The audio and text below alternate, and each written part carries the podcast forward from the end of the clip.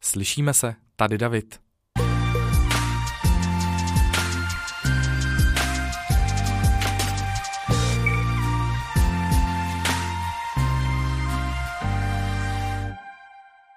Krásný pátek všem, teda pokud posloucháte tenhle podcast, slyšíme se opravdu v pátek, teda v den, kdy vychází premiérově, anebo kdyby později, tak nevadí, popřeju vám klidně i sobotu, neděli, pondělí, jak si budete přát. Tohle je další regulární epizoda podcastu Slyšíme se, já jsem David Vaníček a jsem moc rád, že jsme tady spolu a že se slyšíme. Tak vám chci všem poděkovat za přehršel zpráv, um, zpětných vazeb, ohlasů, kterými posíláte právě na moje podcasty. Je to pro mě motor, je to pro mě nakupnutí v tom, že to má smysl, že to opravdu není jenom tady mluvení do zdi, že tady jako blázen nesedím u mikrofonu a nekoukám tady z okna, uh, protože nemám co dělat, ale že uh, to někomu dělá radost a to mě dělá radost taky. Takže děkuji za tohle sdílení, děkuji, že mi dáváte vědět, uh, jak to máte vy, protože řada témat se potkává právě s tím, co řeší spousta lidí. Nejsou to žádný alternativní keci, který by se týkal jenom mě, ale i u těch docela specifických témat zjišťuju, že to není opravdu záležitost jenom mojí hlavy, ale docela, docela velký skupiny lidí a někdy mi opravdu dělá radost, že si o tom můžeme popsat trošku podrobněji, když na to teda mám čas, protože se přiznám, že ještě tím, že spravuju vlastně hlavní profil náš Instagramový dva tátové, kde chodí asi 200 vzkazů denně, tak eh, nemám úplně už někdy kapacitu na všechno úplně reagovat a odpovídat.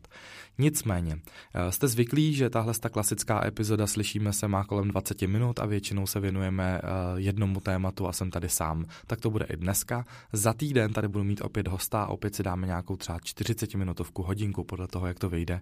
A i za to, že eh, posloucháte tyhle ty delší formáty, tak děkuju, protože mi přišla řada zpráv, že eh, v řadě z vás to vyhovuje poslouchat podcasty díl než 20 minut. Tak, tolik k úvodu a rovnou přejdu k dnešnímu tématu, který v mojí hlavě duní jako vítr několik dní a hm, chci o něm promluvit.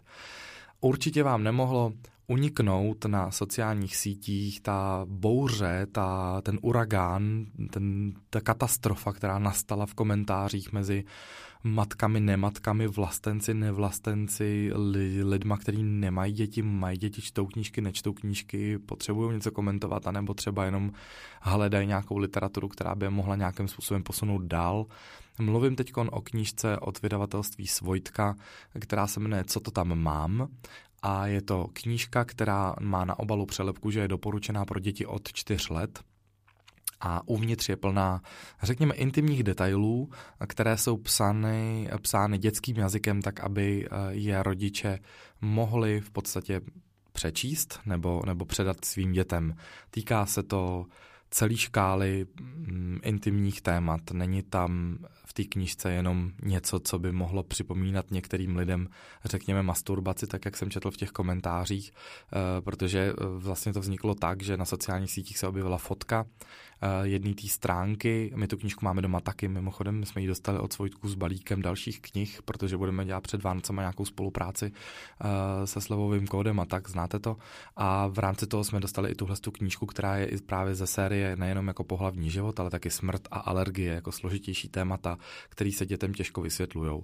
Pro mě jako pro rodiče, já jsem to otevřel tu knížku, četl jsem ji, uh, přišly mi tam stránky některých, které byly přehnan, přehnaný, které byly napsané tak, že já bych jakoby je dětem rozhodně teď nepřečí, uh, nečetl a rozhodně bych jim to nedával před spaním jako pohádku, to určitě ne, ale na druhou stranu uh, taky nemám problém jako rodič vysvětlovat některé věci dětem, když se uh, chceme bavit o intimních tématech nebo jim potřebuju něco vysvětlit, uh, tak na to mám Eh, řekněme, vyřídilku a mám na to nápady, jak to říct, tak aby to, to dítě v tom svém věkovém rozmezí a nějakých mentálních parametrech pochopilo.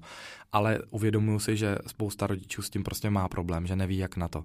A tahle knížka je taková jakoby v mnoha oblastech extravagantnější, je napsaná takovým, eh, takovým zvláštním jazykem, eh, takovým jazykem, kterým možná někteří rodiče doma mluví, protože když budou popisovat pohlavní orgány, tak nebudou popisovat, řekněme, úplně eh, biologicky všechny součásti vagíny a penisu, tak jak jsou napsané v encyklopedii, ale budou popisovat věci jako kuličky, dírka a tak dále a tak dále a tak dále, tak aby to to dítě pochopilo.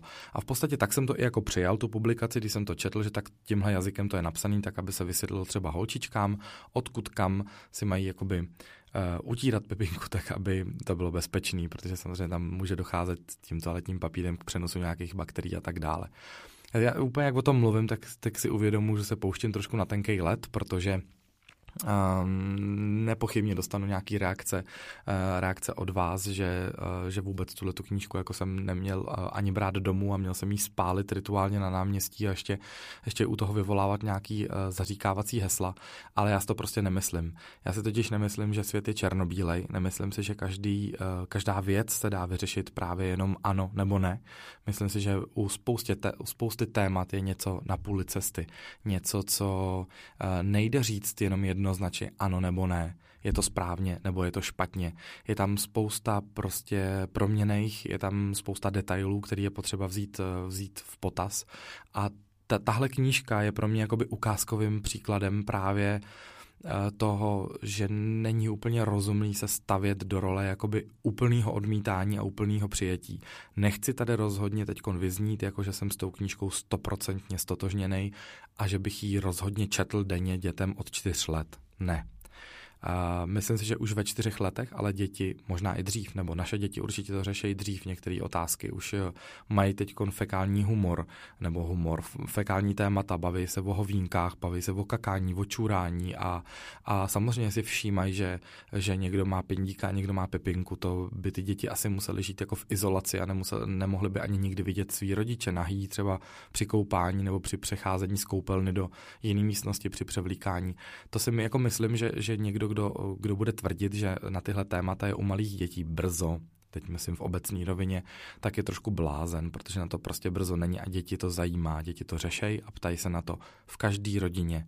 Pokud jste extra zarytí puritáni a potlačujete tohle téma u svých dětí, je to jenom vaše věc, je to vaše rozhodnutí, ale uh, jsou rodiny, uh, u kterých ta intimita, řekněme, je otevřený téma uh, a radši jdou formou nějaký edukace, než aby se té edukace, nedej bože, zhostil někdo jiný, třeba nějaký hodný strýček s bombonem u, u, u mateřské školky nebo základní škole a začal by tuhle roli vysvětlování nějakých takovýchhle věcí plnit za vás. A myslím si, že to jenom vyvolalo takovou jakoby hysterii, eh, jakože to je přehnaný, eh, skoro jako kdyby to snad byla učebnice doporučená nebo nucená eh, lidem na vzdělávání. Při těch diskuzích mám pocit, že spousta lidí zapomněla vůbec na to, že nějaký doporučení od čtyř let není pravidlo, není to nic, co by někdo někomu přikazoval, že to musíte o čtyř let dětem tlouc do hlavy. Neznám žádný čtyřletý dítě, který by samo šlo, koupilo si knížku, sedlo si a četlo jí. Neznám. Jestli takový dítě existuje, prosím, přiveďte mi ho, rád se s ním seznámím a dám mu eh, na tričko nálepku si genius. Ale čtyřletý děti neumí číst eh, a neumí si sami vybrat literaturu. Stejně jsme my jako rodiče ten filtr toho, který vyhodnotíme, jestli tohle je pro ně dobrý, nebo to pro ně dobrý není.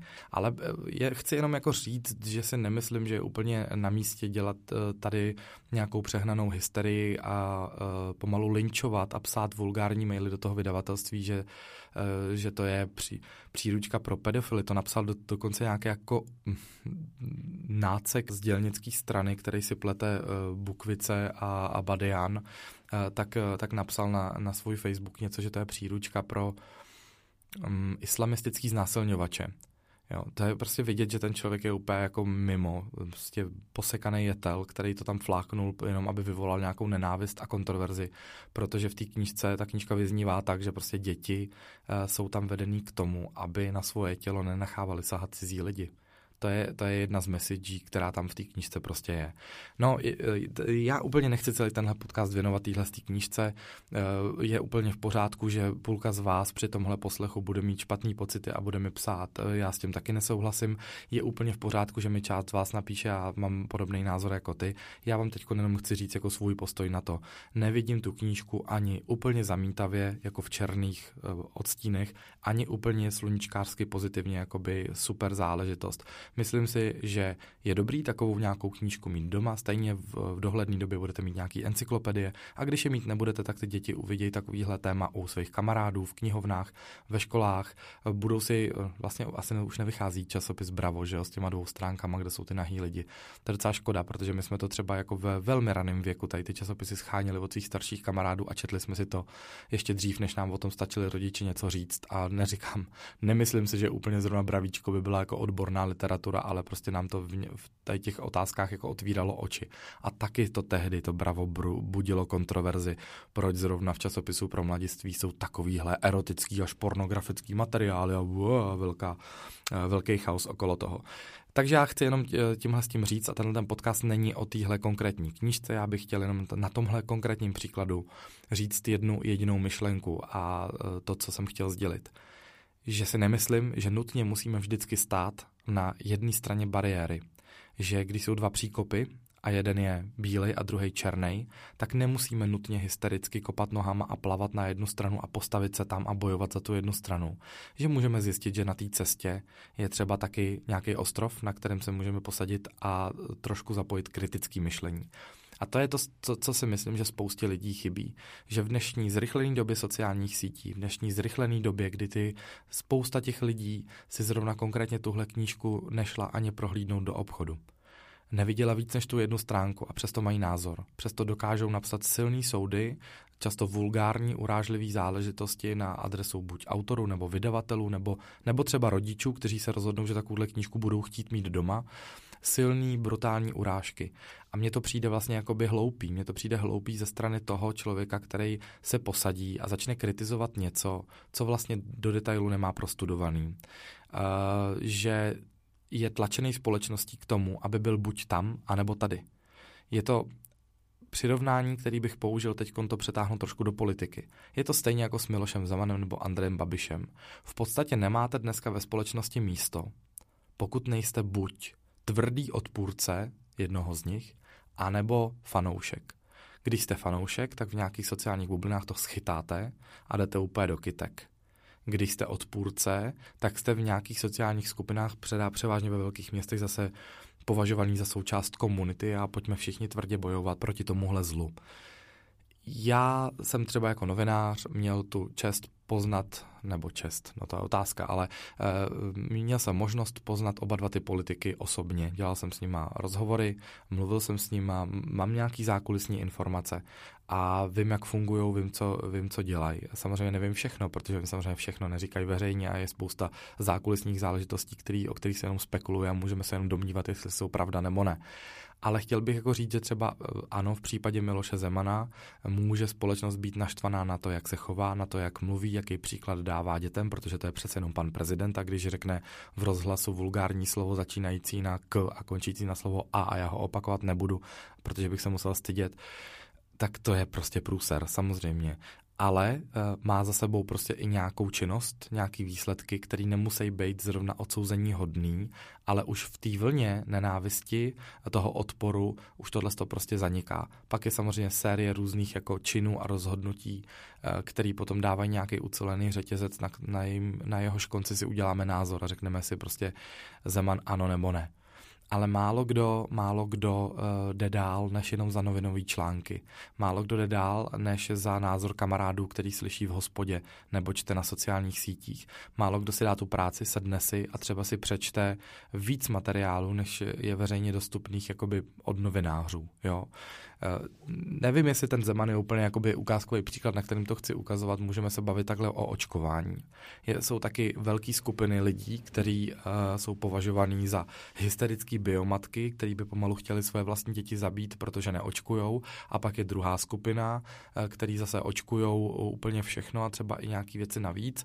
A vlastně, když jste někde mezi, tak jste divnej, tak jste prostě blázen a musíš přece říct, jestli jo nebo ne. A, a, a ta společnost vás jako tlačí k tomu, abyste se oblíkli do toho jednoho drezu.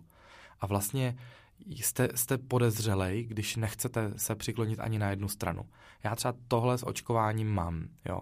Já nepopírám, že očkování může být riskantní záležitost, ale na druhou stranu Nebyl jsem prostě línej a jel jsem do Bruselu na pozvání farmaceutické firmy a poslech jsem si řadu přednášek a seminářů, který mi dodali nějaké informace, které jsem potřeboval. A když jsem chtěl relevantní informace proti očkování, tak jsem dostal řadu článků, který jsem si zase nebyl línej vygooglovat a zjistil jsem, že jsou prostě některý z takových těch trolích farem z Ruska, že to jsou články, které vycházejí na 15 portálech v různých verzích a že tam jsou třeba citovaní i odborníci, kteří ani neexistují, nebo studie, které ani neexistují. Tím chci jenom říct, že uh, tohle by měl udělat každý z nás, když jsme, ať už kvůli knížce o Pindíkovi a Pipince, nebo kvůli Zemanovi, nebo kvůli očková, čemukoliv jinému, jsme nucený se přiklonit na stranu zastánců nebo odpůrců, tak to nedělejte jenom proto, že jste pod tlakem. Zkuste si sednout, dát si ten čas a udělat si ten názor vlastní, tak ale, že se otevřete i jiným zdrojům. Třeba bude mít někdo argument, který, nad kterým se zamyslíte. Nemusíte s ním souhlasit, to neříkám, ale můžete se nad tím zamyslet a to je to, co já chci tady sdělit. Nechci být tlačený do toho, aby můj názor byl, eh, byl jednostranný. Chci mít prostor a čas na to, abych si to sám zjistil, ať už to bude trvat třeba týden, 14 dní, měsíc nebo rok. K některým věcem člověk třeba i dospěje. Můžete si něco jiného myslet před 15 lety a něco jiného dneska. Možná jste před x lety říkali, že v životě nebudu mít děti, to byste se zbláznili, já a děti, Ježíš Maria. A teď jste táta nebo máma a je to pro vás ten nejlepší čas v životě a taky jste vycházeli třeba jenom ze zkušeností svých vlastních kamarádů nebo z toho, co jste slyšeli nebo četli. Kritický myšlení zapojit do akce vůbec není špatná věc, není ostuda napsat nevím, nemám na to názor, anebo jsem někde na půli cesty, není to tak jednoznačný, což třeba je můj postoj k té, vrátím se zpátky k té knížce dětský, já si třeba jako nemyslím, že by, že argument, že proč to teda píšou pro děti o čtyř let, to je prostě hrozný, to je skoro pornografie a tak dále, já si to nemyslím, protože jsem tu knížku viděl, uh, taky, uh, taky vím, jaká ta dětská zvědavost je a uh, taky dokážu zapojit vlastní kritické myšlení, vím, na co stačím sám jako rodič a zároveň, protože s řadou lidí komunikuju, I třeba po těch sociálních sítích, že po, po Instagramu si píšu s x maminkama každý týden, tak vím, že jsou maminky, které prostě třeba v dětství slýchali od svých rodičů věty typu nesahej si na pipinku, protože budeš mít chlupatý ruce a umřeš a uh, mají nějaký blok. A teď vlastním dětem, jak to mají předat, tu zkušenost. Samozřejmě, že nějaký, jako, jak, jak se rodí děti ví, protože ty děti mají, takže, takže co to znamená pohlavní styk a oplodnění a tak dále. To samozřejmě za život načerpali ty zkušenosti, ale je něco jiného je prožít a něco jiného je předávat dětem v jazyce, eh, v který pro ty děti bude nějakým způsobem uh, střebatelný. Taky respektuju, že řada odborníků, který tu knížku odsoudili, respektuju jejich názor, taky respektuju řadu jiných odborníků, kteří napsali, že ta knížka je naprosto v pořádku a že právě rodič má být ten kritický prvek a ten rozlišovací prvek, co dětem pustíme a co dětem nepustíme. A tak to vlastně máme pořád. My totiž o dětech rozhodujeme od jejich narození strašně dlouho.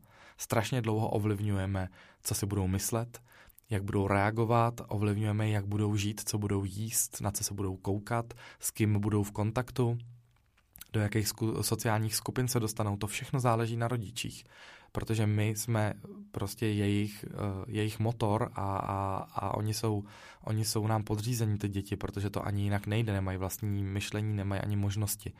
Stejně tak s očkováním. Je to prostě zodpovědnost rodičů, především rodičů a taky potom nějaká samozřejmě kolektivní, protože uh, už jsou to i případy, kdy neočkované děti potom umírají a to, to je složitější téma možná někdy na příště.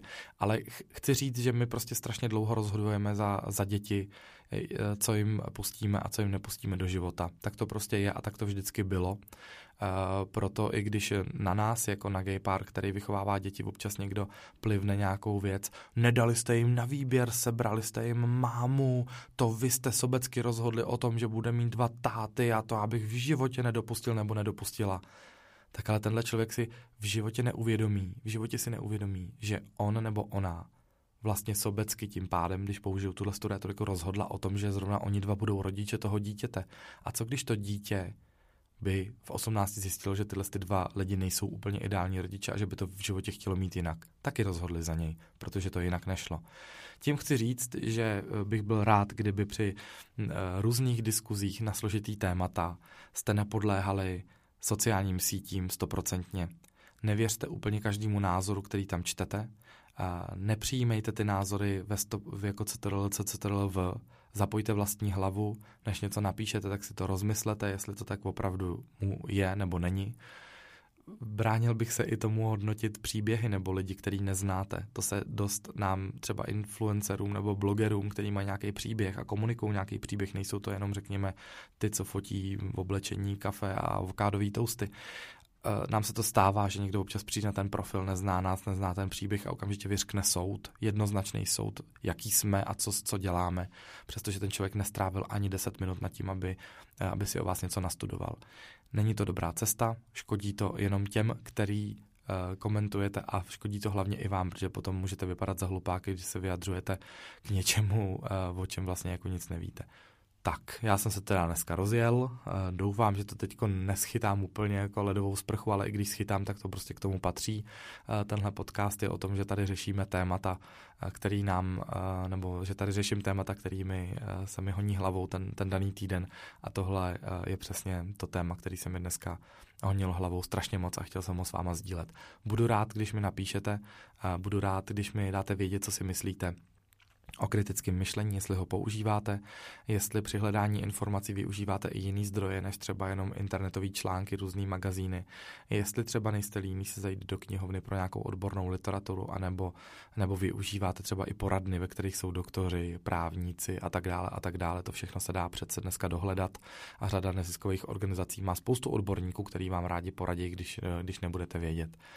Tak jo, to je všechno. Jsem rád, že se slyšíme. Uslyšíme se zase za týden. To bude, slyšíme se spolu speciál s hostem.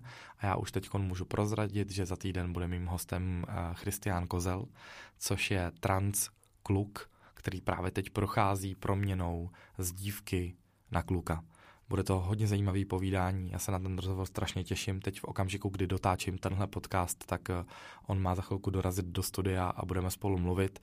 Je to téma, který mě neuvěřitelně zajímá a jeho příběh je neuvěřitelně zajímavý taky. Takže za týden slyšíme se spolu s Kristiánem Kozlem. A tohle bylo Slyšíme se regular. a já se na vás budu zase těšit příště. Ahoj.